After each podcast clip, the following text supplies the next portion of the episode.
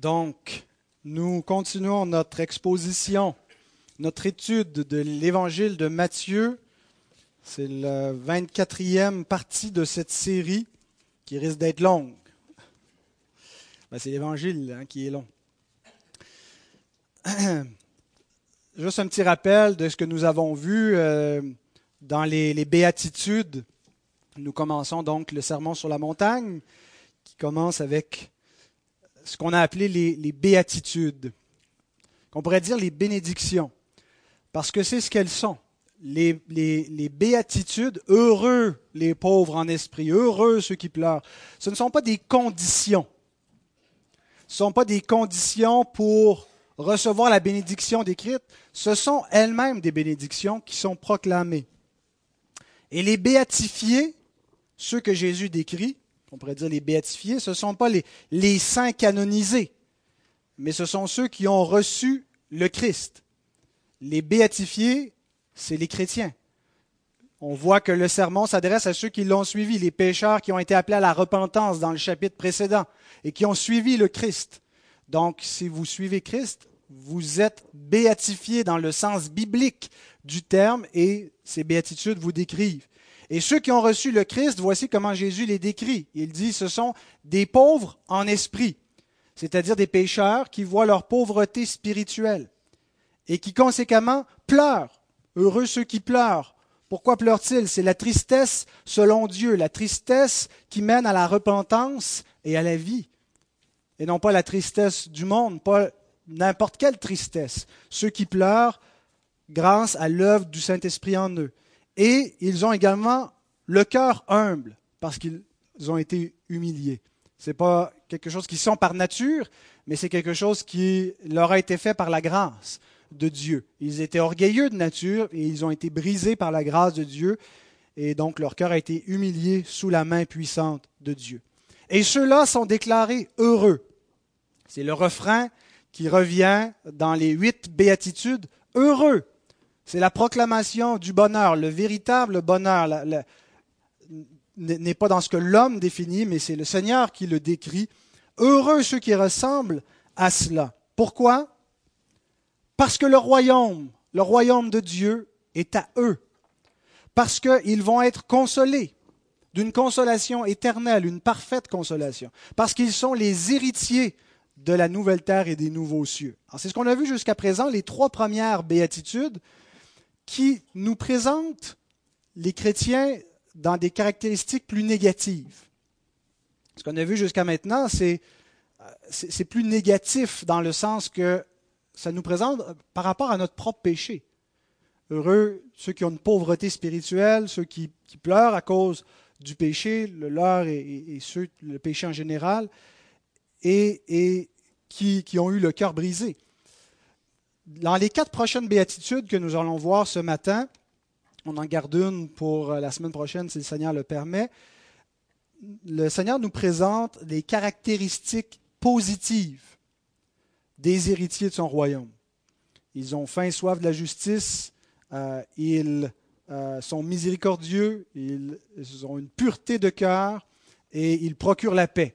Donc, c'est pas c'est positivement, pas juste euh, par rapport à la, repentance qui correspond aux trois premières béatitudes, mais qu'est-ce qu'ils font une fois sauvés? À quoi ressemblent-ils positivement dans leur, leur être nouveau quand ils sont devenus une nouvelle créature? Alors, je vous invite, si vous le pouvez, à vous lever pendant la lecture de la parole de Dieu. Nous aimons, lorsque nous lisons la parole, nous tenir debout pour montrer notre révérence à cette divine parole qui est non pas la parole des hommes, mais de Dieu. Matthieu 5, 3 à 12. Heureux les pauvres en esprit, car le royaume des cieux est à eux. Heureux les affligés, car ils seront consolés. Heureux les humbles de cœur, car ils hériteront la terre. Heureux ceux qui ont faim et soif de la justice, car ils seront rassasiés. Heureux les miséricordieux, car ils obtiendront miséricorde. Heureux ceux qui ont le cœur pur, car ils verront Dieu. Heureux ceux qui procurent la paix, car ils seront appelés fils de Dieu. Heureux ceux qui sont persécutés pour la justice, car le royaume des cieux est à eux. Heureux serez-vous lorsqu'on vous outragera, qu'on vous persécutera, et qu'on dira faussement de vous toutes sortes de mal à cause de moi. Réjouissez-vous et soyez dans l'allégresse, parce que votre récompense sera grande dans les cieux, car c'est ainsi qu'on a persécuté les prophètes qui ont été avant vous.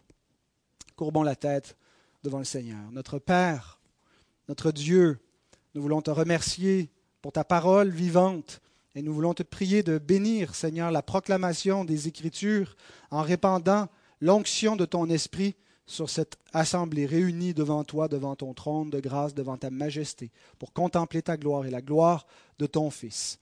Et c'est en son nom que nous te prions, Père. Amen. Faites-vous rasseoir. Donc, bien que nous avons lu euh, la, péricope complète sur les béatitudes, l'exposition de ce matin se limite au verset 6 à 9. Les, les quatre béatitudes après les, les trois d'introduction que nous avons déjà vues il y a deux semaines, je crois. Donc, on va les prendre simplement dans cet ordre-là. Les quatre béatitudes seront mes quatre points. Alors, heureux ceux qui ont faim et soif de la justice, car ils seront rassasiés au verset 6 les enfants de Dieu ont faim et soif de justice. À quoi ça réfère la faim et la soif de la justice? D'abord, disons que ça ne réfère pas à cette idée socialo-marxiste de la justice sociale qui consiste à combattre les inégalités dans les écarts de richesse en volant aux riches pour redistribuer la richesse aux pauvres. C'est pas ça, avoir faim et soif de la justice. Et ce n'est pas nécessairement non plus une très bonne euh, idée économique, mais je ne voudrais pas tomber dans les controverses pour vous exposer mes idées capitalistes. Alors restons-en au texte de la parole.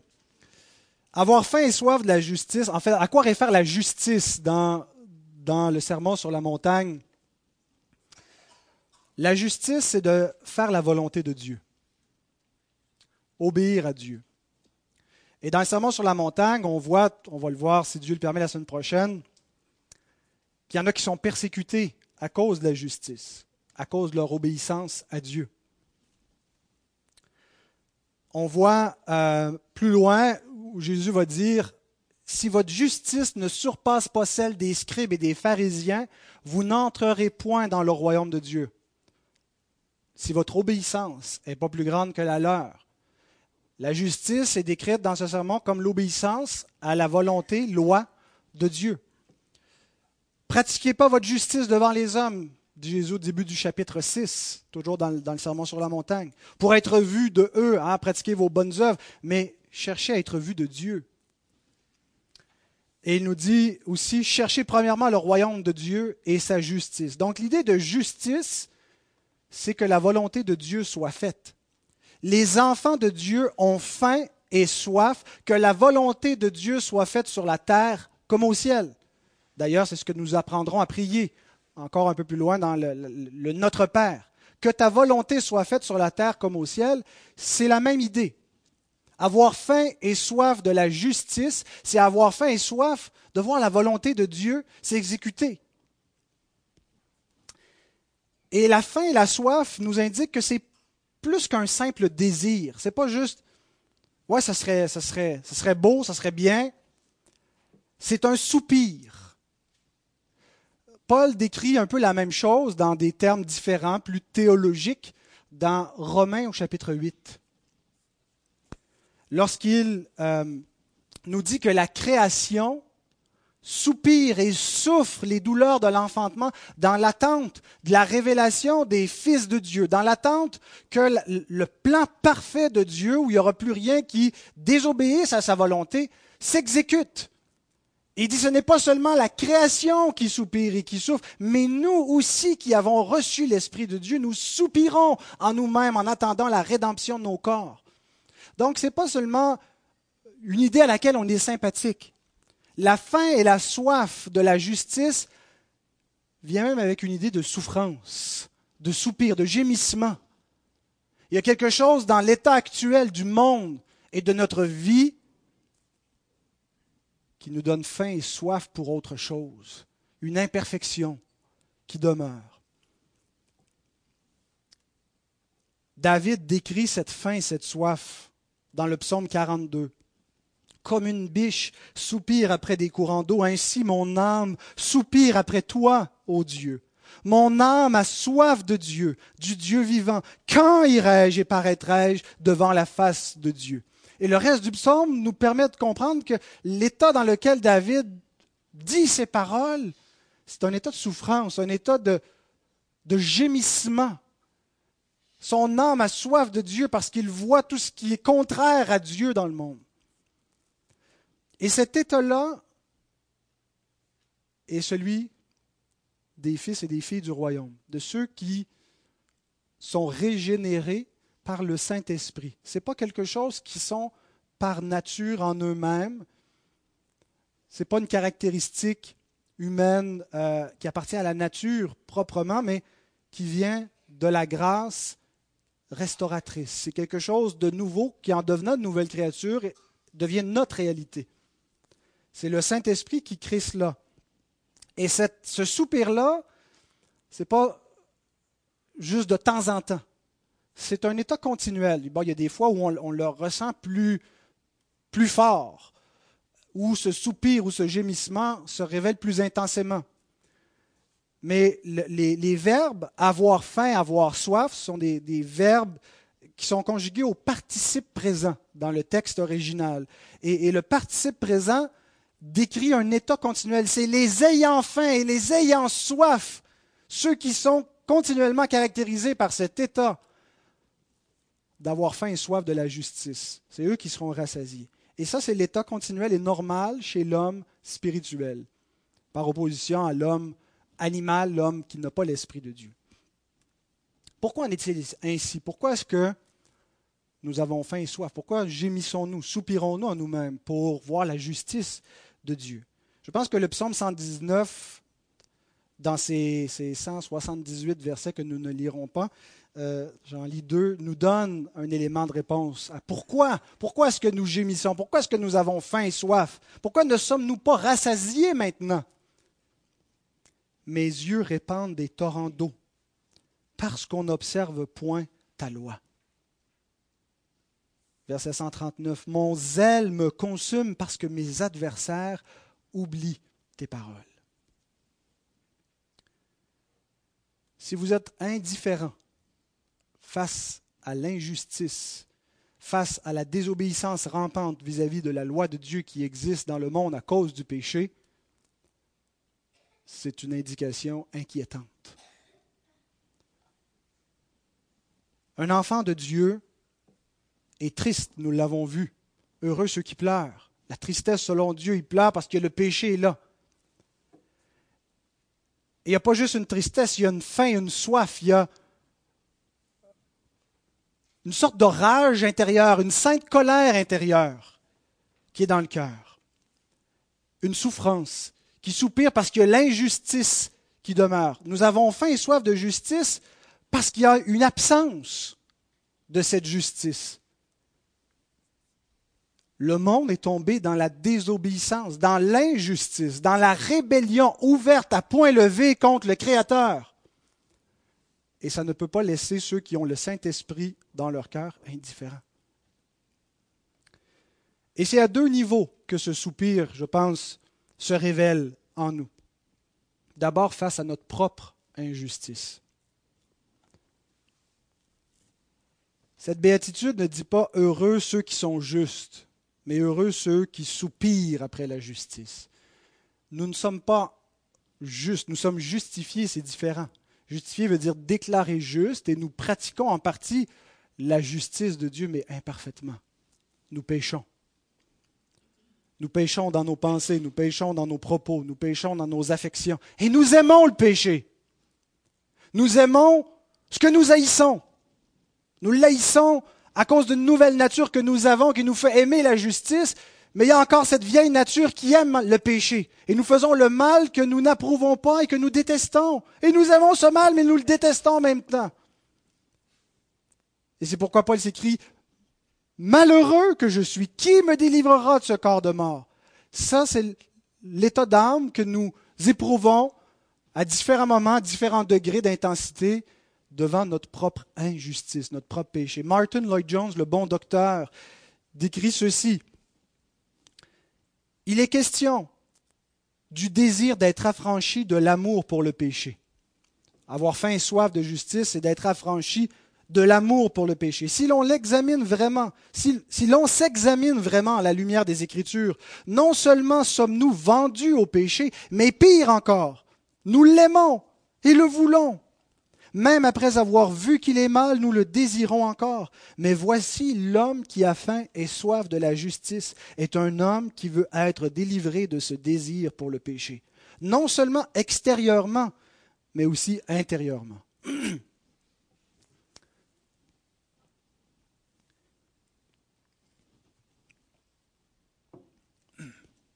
Donc nous nous rappelons que nous sommes sauvés en espérance, que nous attendons la rédemption de nos corps, que nous voulons revêtir l'incorruptibilité. L'incorruptibilité, ce n'est pas juste que notre corps sera plus malade et qu'il ne mourra plus. Et c'est certainement cela. Mais c'est aussi que nous ne pourrons plus nous corrompre. Il y a une belle image dans les chroniques de Narnia où à la fin, quand ils arrivent dans la, cité d'Aslan qui, symbolise hein, le, le, paradis et Aslan qui symbolise le Christ, et, un des enfants, je ne sais plus lequel, exprime un désir à Aslan, est-ce que c'est mal de vouloir ça Et il lui dit, tu ne peux plus désirer rien de mal dorénavant. Tu ne peux plus rien vouloir qui soit contraire à moi. C'est ça l'incorruptibilité. Il ne peut plus y avoir aucun souhait, aucun désir impur. Ce n'est pas encore l'état que nous avons en ce moment. Mais nous soupirons après cela si nous avons l'Esprit de Dieu parce que nous avons faim et soif de la justice. Nous sommes tannés d'aimer le péché. Et l'autre niveau qui nous fait soupirer et gémir, c'est l'injustice des impies. C'est un mot qui est dur. Hein? On dit ça, les impies, ça donne l'impression qu'on émet un jugement moral de dédain sur les hommes. Ce sont des impies. Nous, on est, on est juste. Mais être un impie, c'est ceux qui demeurent dans l'impiété, qui persistent à ne pas se repentir, nous ne sommes pas des impies si nous nous sommes repentis. Nous continuons d'être des pécheurs. Mais la différence entre un pécheur impie et un pécheur repentant, c'est qu'il y en a un qui est venu à voir sa pauvreté spirituelle et à vouloir cesser d'être rebelle envers Dieu.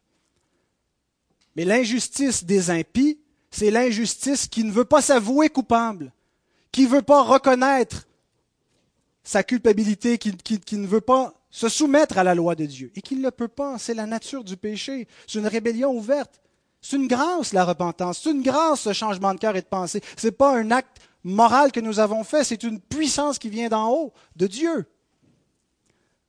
Mais lorsque nous voyons l'injustice, l'impiété des hommes, ça fait que nous sommes attristés et que nous soupirons et gémissons dans ce monde où nous voyons des choses, nous entendons des choses contraires à Dieu et nous tourmentons notre âme justifiée.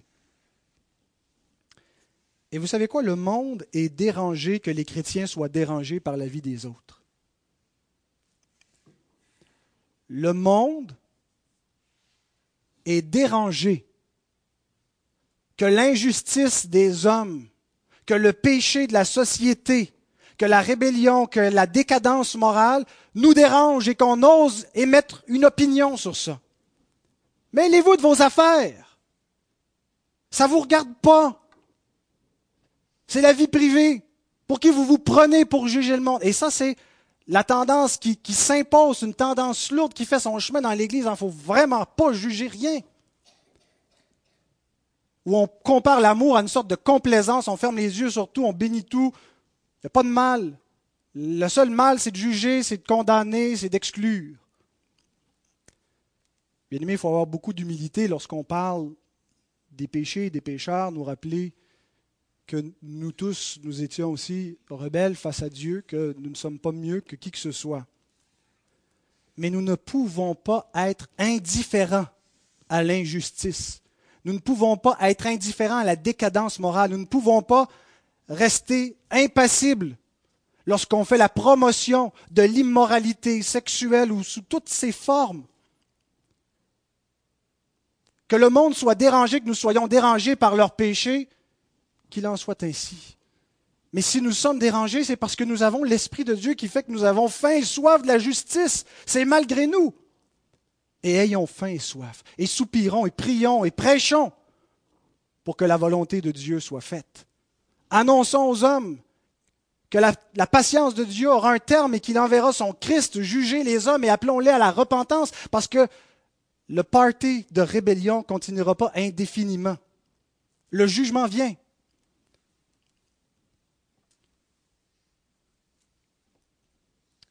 J'ai entendu hier à la radio, euh, notre radio à CFOI, une belle pensée d'un puritain. Je ne sais pas si je vais être capable de la, résumer. C'est M. Perron qui la disait. On commence par pratiquer le péché, ensuite on le défend et finalement nous nous en glorifions. On le pratique, on se défend, on dit que c'est pas mal et on finit par s'en glorifier. C'est exactement cela.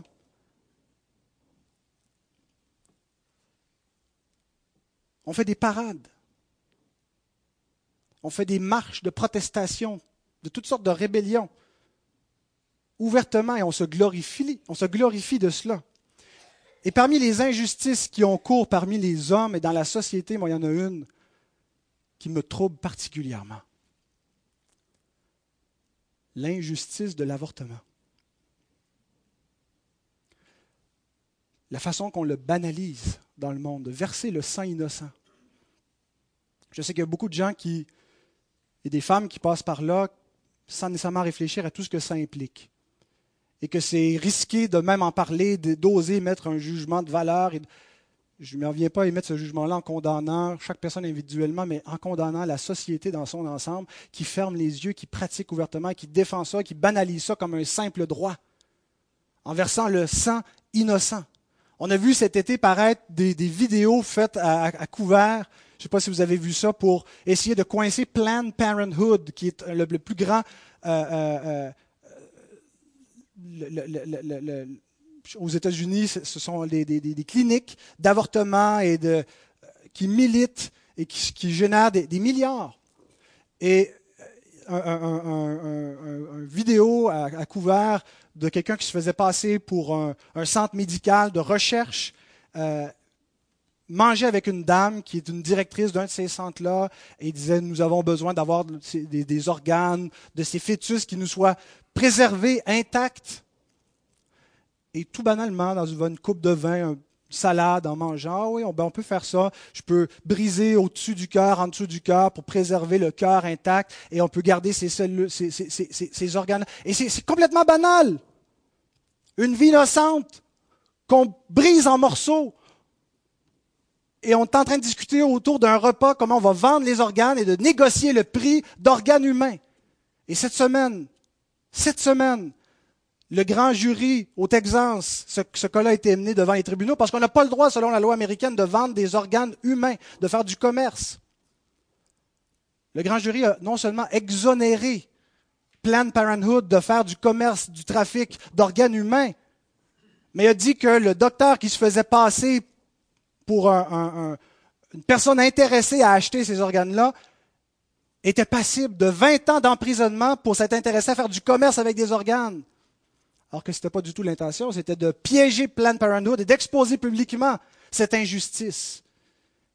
Et nous voyons la puissance des ténèbres à l'œuvre qui ne supporte pas aucune forme d'opposition. Ce lobby très puissant qui génère des millions et qui est prêt à tout raser sur son passage et qui a une rhétorique fausse et mensongère et qui entraîne les gens dans des discours séducteurs pour commettre l'injustice. Et quand je vois ça, ça me choque, ça me trouble, ça m'attriste et je soupire pour que le Christ revienne, pour que ces injustices ne poursuivent pas impunément. Parce que les hommes et les tribunaux qui sont établis ici par Dieu sur terre pour punir le mal et approuver le bien ne font pas leur job. Mais Dieu a établi un juge. Et si j'ai faim si j'ai soif, ce n'est pas juste à cause de mes allégeances politiques et de ma tendance et de mon caractère. C'est une œuvre de l'Esprit Saint lorsque nous voyons l'injustice d'en être dérangée. Quand et comment seront-ils rassasiés? Déjà, déjà, il y a une réalité dans cette bénédiction que Christ annonce pour ceux qui ont faim et soif de la justice et qui sont rassasiés. Il y a un élément qui est déjà accompli maintenant. Christ, en venant dans le monde, est venu accomplir la justice de Dieu. Il est venu accomplir la loi en mourant comme victime expiatoire, en étant puni pour l'injustice des hommes, en subissant la condamnation pour nos crimes, pour mes crimes, pour mes impuretés sexuelles, pour ma colère, pour ma méchanceté. La justice a été exécutée. Et déjà, son œuvre amène les pécheurs à la repentance, à la réconciliation avec Dieu, à pratiquer la justice imparfaitement. Mais déjà, on goûte à ce rassasiement. Mais il y a aussi une réalité qui n'est pas encore venue. C'est ce qu'on appelle le déjà et le pas encore. Être sauvé en espérance, recevoir un petit avant-goût du ciel en recevant le Saint-Esprit maintenant, mais avec encore beaucoup plus à venir. Et voici ce qui nous est annoncé concernant la restauration finale. L'apôtre Pierre, 2 Pierre 3. Le jour du Seigneur viendra comme un voleur. En ce jour, les cieux passeront avec fracas. Les éléments embrasés se dissoudront et la terre, avec les œuvres qu'elle renferme, sera consumée. Puisque tout cela est en voie de dissolution, combien votre conduite et votre piété doivent être saintes combien votre justice, déjà il y a une réalité qui est là.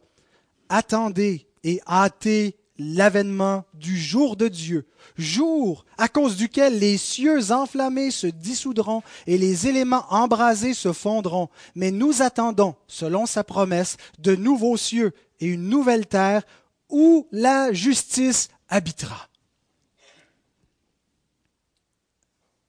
Quand Jésus dit nous serons rassasiés, il est question de cela, de nouveaux cieux et une nouvelle terre où la justice habitera, où le prince des hommes, le Christ, ne cédera pas devant la parole du diable. En fait, il n'a pas cédé, il a déjà vaincu et conquis le monde et garantit la vie éternelle, l'immortalité et l'incorruptibilité à tous ceux qui le reçoivent. Avez-vous faim et soif de justice, d'un monde où la volonté de Dieu est faite parfaitement? Je vous rassure que mes trois autres béatitudes vont aller un petit peu plus vite. J'avais pris plus de temps pour la première. Heureux les miséricordieux. Verset 7. Car ils obtiendront miséricorde. Donc, dans cette béatitude, le Seigneur continue à décrire les héritiers de son royaume et il est décrit comme des miséricordieux. C'est un très beau mot en français, miséricorde, miséré, cardia, un cœur pour la misère. Ce n'est pas le, le, sens étymologique du mot grec, mais en français, il est plus beau. Un cœur pour la misère. Tel est notre Seigneur. Tel est Dieu. Dieu est miséricordieux. Dieu a un cœur pour la misère ils voient la misère des hommes, ils voient leur confusion, ils voient leur, leur souffrance de leur propre péché et il n'est pas indifférent à la misère des hommes. Il leur donne un sauveur. Est-ce que la miséricorde de Dieu est conditionnelle? Devons-nous la mériter? C'est un peu l'impression qu'on peut avoir en lisant cette béatitude. Heureux les miséricordieux, car ils obtiendront miséricorde. Ça donne l'impression que si on est miséricordieux, on va mériter de recevoir miséricorde, qu'on doit la gagner. Et il y a d'autres passages qui donnent un peu cette impression-là dans, la Bible, sous, le même thème quand Jésus dit euh, dans, la, prière, le Notre Père, pardonne-nous nos offenses comme nous pardonnons aussi à ceux qui nous ont offensés. Et tout de suite après, il dit, si vous ne pardonnez pas aux hommes leurs offenses, votre Père ne vous pardonnera pas non plus vos offenses. Euh, Jacques nous dit que le jugement est sans miséricorde pour qui n'a pas fait miséricorde. Et donc, ça donne l'impression que la miséricorde de Dieu est conditionnelle à la nôtre. Mais ce n'est pas du tout ce que ce que le texte veut dire. Le texte ne dit pas ils obtiendront miséricorde parce qu'ils ont été miséricordieux, comme si notre miséricorde était méritoire. C'est descriptif. À quoi ressemblent ceux qui vont obtenir miséricorde? À des gens miséricordieux. Ils ne vont pas obtenir miséricorde parce qu'ils sont miséricordieux. Mais ceux qui vont obtenir miséricorde sont des gens miséricordieux. Pourquoi? Parce qu'ils ont obtenu miséricorde. Et s'ils ne, font pas miséricorde, s'ils ne font pas grâce, s'ils ne pardonnent pas, ils démontrent qu'ils n'ont pas reçu la miséricorde de Dieu. C'est le point de la parabole du serviteur impitoyable dans Matthieu 18. Vous savez qu'il y avait une dette impayable que son maître lui a remise et qu'après ça, ne voulait pas faire de même envers son compagnon qui lui devait des pinottes. Et il démontre par là que son cœur n'a pas été touché. C'était théorique, la grâce dans sa vie. Ce n'était pas une réalité. Dire qu'on a reçu le pardon de Dieu, ce n'est pas juste avoir compris la mécanique de la grâce. Avoir compris que, OK, Jésus expie mon péché, si je crois en lui, je suis sauvé, la bonne affaire. Je crois, je suis sauvé. C'est l'avoir reçu réellement. Ça produit un effet. Ça change un cœur de pierre en un cœur de chair. Ça change un cœur impie en un cœur rempli de la grâce, qui parfois aussi peut s'endurcir et, refuser de pardonner, mais sous la pression de la grâce de Dieu, ne peut pas ne pas pardonner. Et c'est le point de l'enseignement biblique. Éphésiens 4, 32, Soyez bons les uns envers les autres, compatissants, vous pardonnant réciproquement, comme Dieu vous a pardonné en Christ. Notre pardon découle du pardon de Dieu. Ne renversons pas les choses. L'amour de Dieu consiste non pas en ce que nous avons aimé Dieu, mais en ce qu'il nous a aimé le premier. Et parce qu'il nous, nous a aimés, nous l'aimons en retour. Et nous aimons les autres.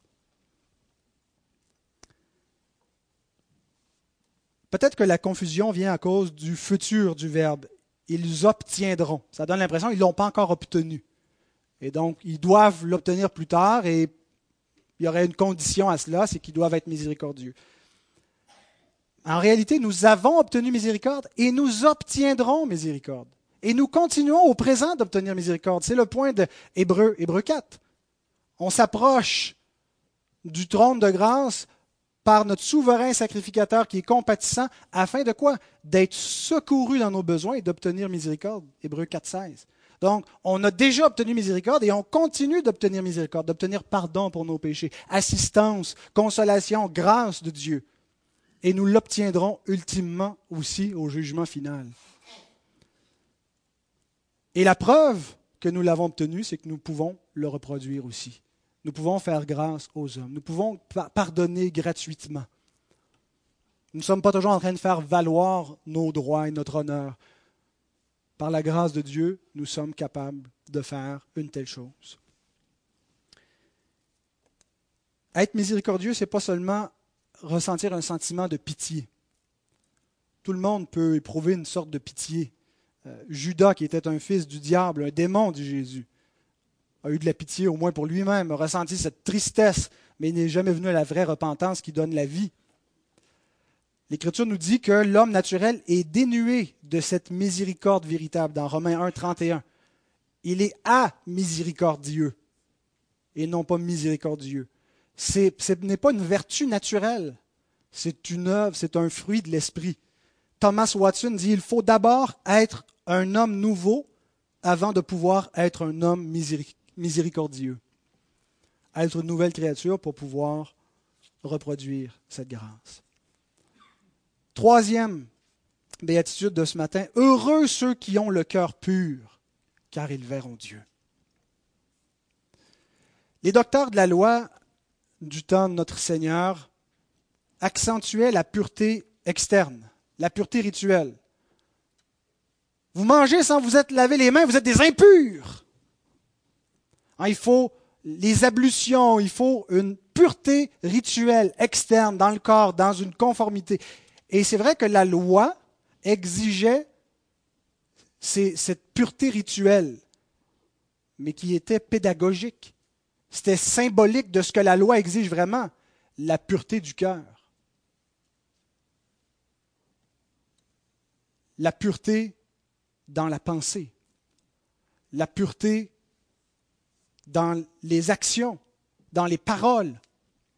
C'est ce que la loi exige. La loi exige une perfection. On y viendra dans, dans le passage où Jésus nous dit justement que si notre justice, notre obéissance surpasse pas celle des scribes et des pharisiens, on ne pourra pas entrer. On va voir ce que la loi exige de nous. Elle exige une parfaite obéissance en pensée et en action.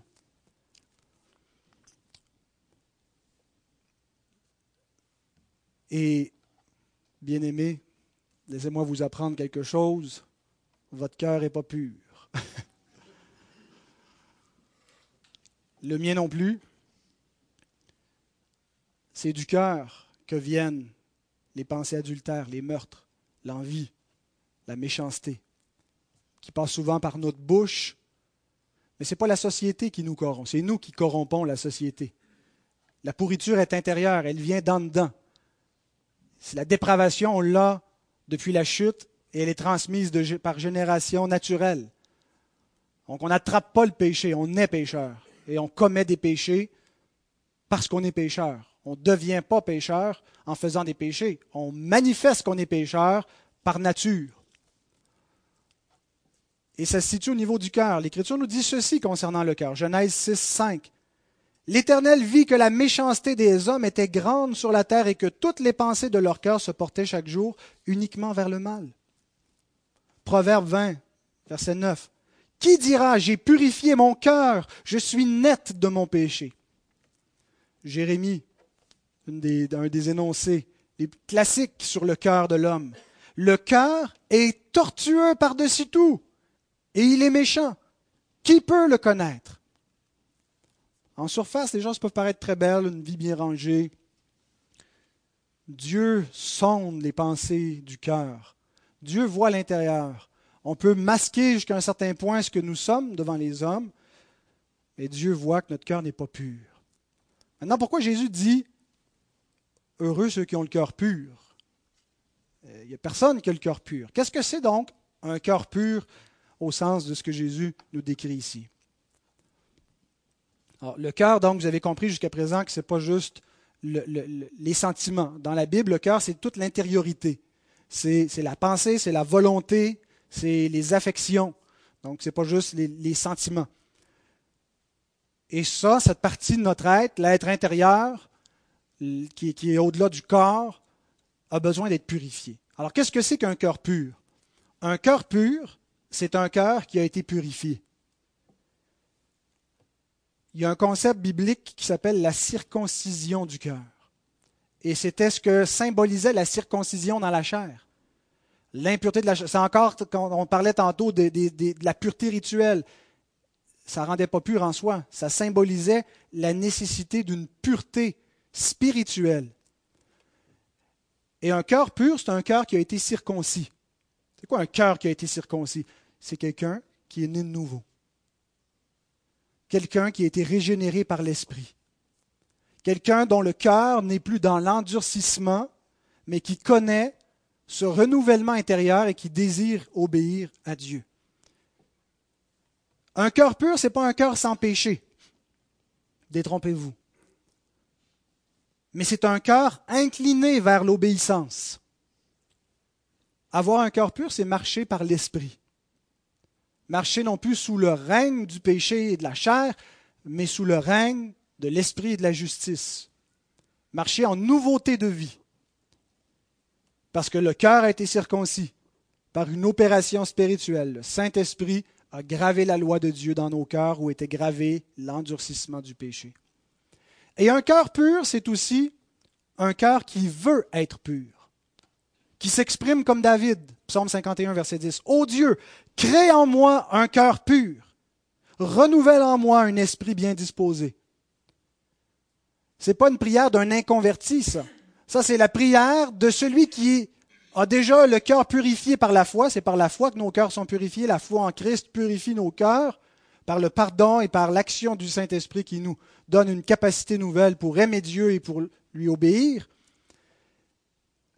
Et celui qui a reçu une telle grâce s'écrit comme cela. Crée en moi un cœur pur. Il veut être encore plus pur. Il veut connaître une plus grande obéissance à Dieu. Et un cœur pur, c'est un cœur qui est entier pour Dieu. Il ne peut plus vivre contre lui, contre Dieu, ouvertement. je pense que l'arrière-plan de cette béatitude, c'est le psaume 24, 3 à 5.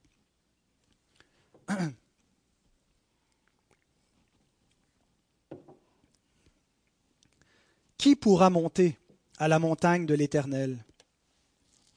Qui s'élèvera jusqu'à son lieu saint? Autrement dit, qui verra Dieu?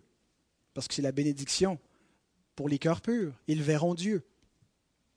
Celui qui a les mains innocentes et le cœur pur. Celui qui ne livre pas son âme au mensonge et qui ne jure pas pour tromper. Il obtiendra la bénédiction de l'Éternel, la miséricorde du Dieu de son salut. Ne pensons pas que l'Ancien Testament nous présente voici comment vous allez voir Dieu et entrer dans le royaume éternel. En pratiquant cela, vous serez sauvés, vous mériterez d'entrer. C'est descriptif ce qui est là. C'est une description à l'indicatif. Qui sont ceux qui verront Dieu? Ceux qui ont reçu la circoncision du cœur, la régénération par le Saint-Esprit et qui se manifeste par un cœur engagé à aimer Dieu, à se détourner du mensonge, peuvent plus vivre dans le mensonge, faire semblant de croire en Dieu, faire semblant d'obéir à Dieu. Ils sont entiers, ils sont sincères, ils sont, même s'ils pêchent, parce que David fait partie de, ces justes qui ont reçu cette bénédiction, et ils péchaient encore, et parfois des gros péchés, laids. Mais quand nous péchons, qu'est-ce que nous faisons? Nous confessons nos péchés, il est fidèle et juste pour nous les pardonner. Alors c'est descriptif. Et qu'est-ce qui leur attend? Pourquoi Jésus dit qu'ils sont heureux? Parce qu'ils verront Dieu. Voir Dieu, c'est actuellement impossible. Hein. Quand Moïse demande à Dieu de le voir, il lui dit, tu ne peux pas me voir et vivre. L'homme ne peut pas me voir et vivre. Quand Manoah a vu l'ange de l'Éternel, il a dit à sa femme, nous allons mourir, nous avons vu, nous avons vu Dieu, nous avons vu l'Éternel. Et je pense que l'idée que, que, ces enseignements, ce que, ça reflète, c'est ce que Paul nous décrit dans 1 Corinthiens 15, au verset 50, que la, corruption ne peut pas hériter de ce qui est incorruptible, que la chair actuelle, la chair soumise à, la puissance du péché, à la vanité, pourrait pas supporter la sainteté de Dieu. Hein, ça, nous détruirait. Et pour ça, il faut se revêtir de l'incorruptibilité. Avoir une chair neuve, un être nouveau, qu'on a déjà en espérance, mais l'avoir par une résurrection finale, complète, à l'image du Fils glorieux ressuscité. Et nous verrons Dieu à ce moment-là. En ce moment, bien que certains ont vu Dieu pendant son incarnation, c'est ce que Jésus enseigne dans Jean 14, celui qui m'a vu a vu le Père, parce qu'il est le reflet de sa gloire. Nous, nous l'aimons sans l'avoir vu. Nous croyons en lui sans le voir encore, en l'attendant, en attendant de le voir. De voir Christ dans sa gloire et de voir Dieu, je ne sais pas comment Dieu est invisible, mais il va montrer d'une façon ou d'une autre le rayonnement de sa gloire. Apocalypse 22. 3 5, le trône de Dieu et de l'agneau sera dans la ville. Ses serviteurs le serviront et verront sa face. Les enfants aimeraient aller à Walt Disney, voir le château de Mickey Mouse. Michael, c'est un faux château. Tu peux même pas le visiter, tu fais juste passer au travers. C'est faux, c'est factice, il n'y a rien de vrai. Et l'ensemble des choses que les hommes soupirent de voir, faire des voyages et voir des cités anciennes ou nouvelles, il y a une quête pour voir quelque chose de glorieux. Écoutez, le trône de Dieu de l'agneau sera dans la ville. Ses serviteurs le serviront et verront sa face. Dans l'ensemble des expériences humaines, dans l'ensemble de ce que vous connaissez comme, plaisir, comme bénédiction, le plaisir des sens que Dieu nous a donné qui peut être utilisé à bon escient. Il n'y a rien qui peut se comparer à cette expérience-là. l'effet que ça va produire sur nous. Pourquoi on veut faire des voyages? Parce qu'on a envie de se trouver dans un lieu, de, vivre une expérience, de se sentir bien, d'imaginer des choses, d'imaginer l'histoire qui a pu avoir lieu à des places.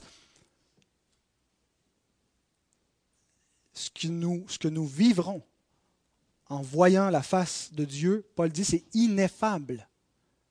Il ne peut pas se dire avec des mots. Il n'a pas été donné aux hommes actuellement de pouvoir comprendre, de pouvoir vivre, d'expérimenter cela. Et c'est la promesse qui est donnée gratuitement à ceux dont le cœur a été purifié par la foi et qui ont un cœur pur dorénavant par la grâce de Dieu, qui le manifeste en voulant être de plus en plus pur. Son nom sera sur leur front, il n'y aura plus de nuit, ils n'auront plus besoin ni de lampe, ni de lumière, parce que le Seigneur Dieu les éclairera et ils régneront au siècle des siècles. C'est plus beau que tous les contes de Walt Disney. Heureux ceux qui procurent la paix. Verset 9 car ils seront appelés fils de Dieu. Ceux qui procurent la paix, ce n'est pas simplement avoir un tempérament pacifiste, mais c'est littéralement les artisans de paix. Ei reno poios, ei, rene qui veut dire paix, poios qui veut dire faire, action, faire la paix, pratiquer la paix. Et donc c'est bien traduit, procurer la paix. Le monde est marqué par l'absence de paix. Depuis que la rébellion est entrée dans le monde et que le diable a mis la rébellion entre l'homme et Dieu et l'homme par sa propre responsabilité. Il n'est pas seulement une victime du diable, même s'il a été séduit. La guerre est entre l'homme et la femme dès le commencement. Et dans les familles, et entre les nations, il y a une absence de paix. Il y a de l'hostilité, il y a des querelles. Et on a tous été touchés, de près, de loin, en des degrés différents, par l'absence de cette paix. La cause de cette guerre, de cet état d'hostilité qui existe parmi les hommes, c'est parce qu'il y a une guerre entre Dieu et l'homme. L'homme est en guerre contre Dieu. Même s'il ne se sent pas particulièrement hostile, qu'il ne pense même pas qu'il existe, il manifeste par ses pensées son hostilité à son Créateur. Il est en guerre contre lui. Et de là viennent tous les autres conflits, tout le reste de son hostilité, de sa méchanceté, de sa dureté de cœur. Le message des Écritures, le message central, c'est que Dieu est venu faire la guerre au péché pour réconcilier l'homme avec lui. L'histoire biblique, c'est l'histoire de la rédemption. C'est l'histoire de la réconciliation. C'est l'histoire comment Dieu après la rébellion de l'homme, après que cette tête de poussière ait levé le poing contre le Dieu infini et tout-puissant, comment ce Dieu miséricordieux, patient et bon a pris sur lui la faute de cette créature-là, l'a expié et l'a réconcilié avec lui-même. La seule véritable paix procède de l'Évangile. En commençant, tantôt, j'ai dit que je suis, j'étais capitaliste, mais je peux maintenant me, dissocier. Les capitalistes croient dur comme fer que c'est le libre marché qui amène la paix parmi les hommes. Que les Français et les Anglais se tapaient les uns sur les autres jusqu'à ce qu'ils ont commencé à faire du commerce. Que si on veut la paix avec les musulmans, il ben, faut juste faire du commerce avec eux, avec, avec ISIS, puis ils vont avoir un intérêt économique pour éviter d'essayer de nous tuer, de détruire nos institutions. C'est ridicule. C'est de ne pas comprendre la source du problème la source du problème ou le cœur du problème, c'est le problème du cœur. C'est l'hostilité du cœur. Et il y a une seule solution. L'évangile du Christ. Le Christ qui est le prince de paix, qui nous réconcilie avec Dieu par son sang et qui nous permet d'être réconciliés avec les autres. De ne plus être de cette race guerrière, de colère, mais d'être des faiseurs de paix Thomas Watson écrit Dieu le Fils est appelé prince de paix, Ésaïe 9.6. Son nom est Emmanuel, Dieu avec nous, un nom de paix. Son office est d'être un médiateur de paix, 1 Timothée 2.5. Il est venu dans le monde avec un cantique de paix. Les anges chantaient paix sur la terre, Luc 2.14. Il est reparti de ce monde en laissant un héritage de paix. Je vous laisse ma paix, je vous donne ma paix, Jean 14, 27.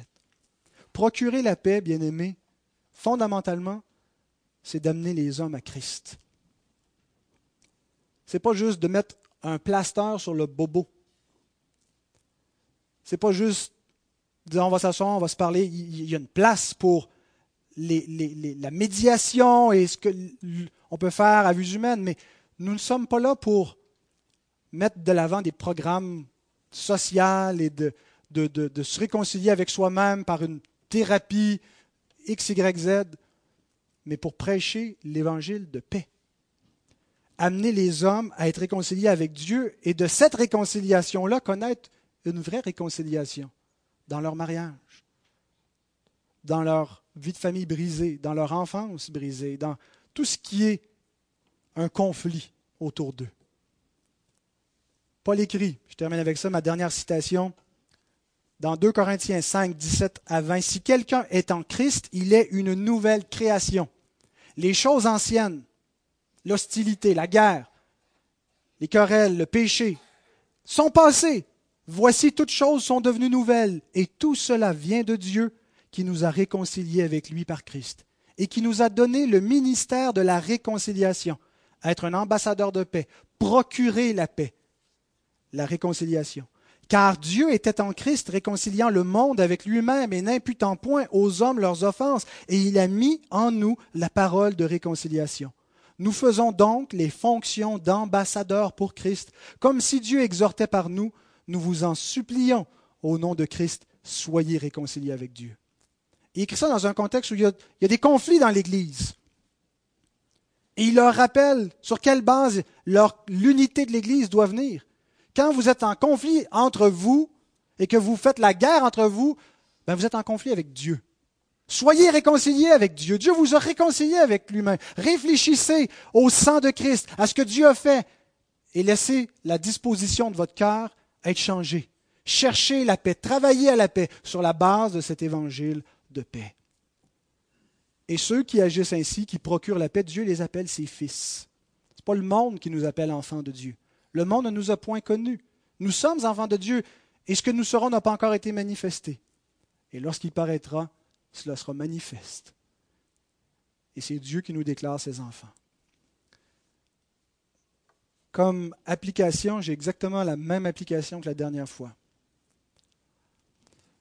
Si ces béatitudes ne vous décrivent pas, cherchez pas à devenir cela par vous-même en essayant par vous-même d'avoir faim et soif de justice, de devenir miséricordieux, d'avoir un cœur pur, de prêcher l'Évangile. Venez à Christ. Les béatitudes décrivent ceux qui sont venus à Christ. Elles ne sont pas la condition pour hériter du royaume, mais la description des héritiers de la grâce de Dieu. Si ça ne vous correspond pas en entendant cela, si vous ne vous reconnaissez pas dans la description des béatifiés, venez à Christ pour devenir une nouvelle création. Si vous n'êtes pas certain que ces béatitudes vous décrivent, ne cherchez pas à le devenir par vous-même. Venez à Christ. Trouvez en lui votre sagesse, votre sanctification. Et en croyant en lui, par la grâce de Dieu, vous finirez par voir ces fruits-là et vous affirmerez votre élection devant Dieu.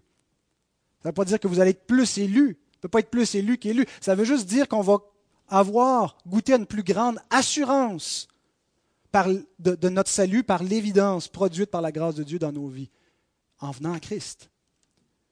Et si ces béatitudes vous décrivent, si en entendant à quoi ressemblent les enfants du royaume de Dieu, qui ont faim, qui ont soif, qui sont miséricordieux, qui ont eu le cœur purifié, qui procurent la paix, vous vous reconnaissez, sachez que c'est l'Esprit de Dieu qui vous a donné cela.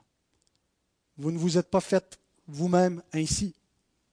C'est l'Esprit de Dieu qui nous a donné faim et soif de justice et qui a changé nos cœurs pour que nous soyons comme le Fils de Dieu. Alors soyez reconnaissants et surtout, réjouissez-vous. C'est ce que Jésus proclame. Heureux. Laissez pas votre joie être faite de la soirée popcorn film du vendredi soir. C'est juste ça, votre bonheur, il manque quelque chose de grand à votre vie. Que votre bonheur repose sur ce qui est dit ici. Vous appartenez à un royaume où la parfaite justice règne. Et vous vous en allez vers la maison. Vous êtes ici de passage comme étranger voyageur. Vous avez été gracieux et vous continuerez de l'être. Et preuve en est que vous êtes capable de reproduire cette grâce. Vous allez voir Dieu. Et Dieu a déclaré que vous êtes son enfant. Ça, c'est la raison pour être heureux. Amen.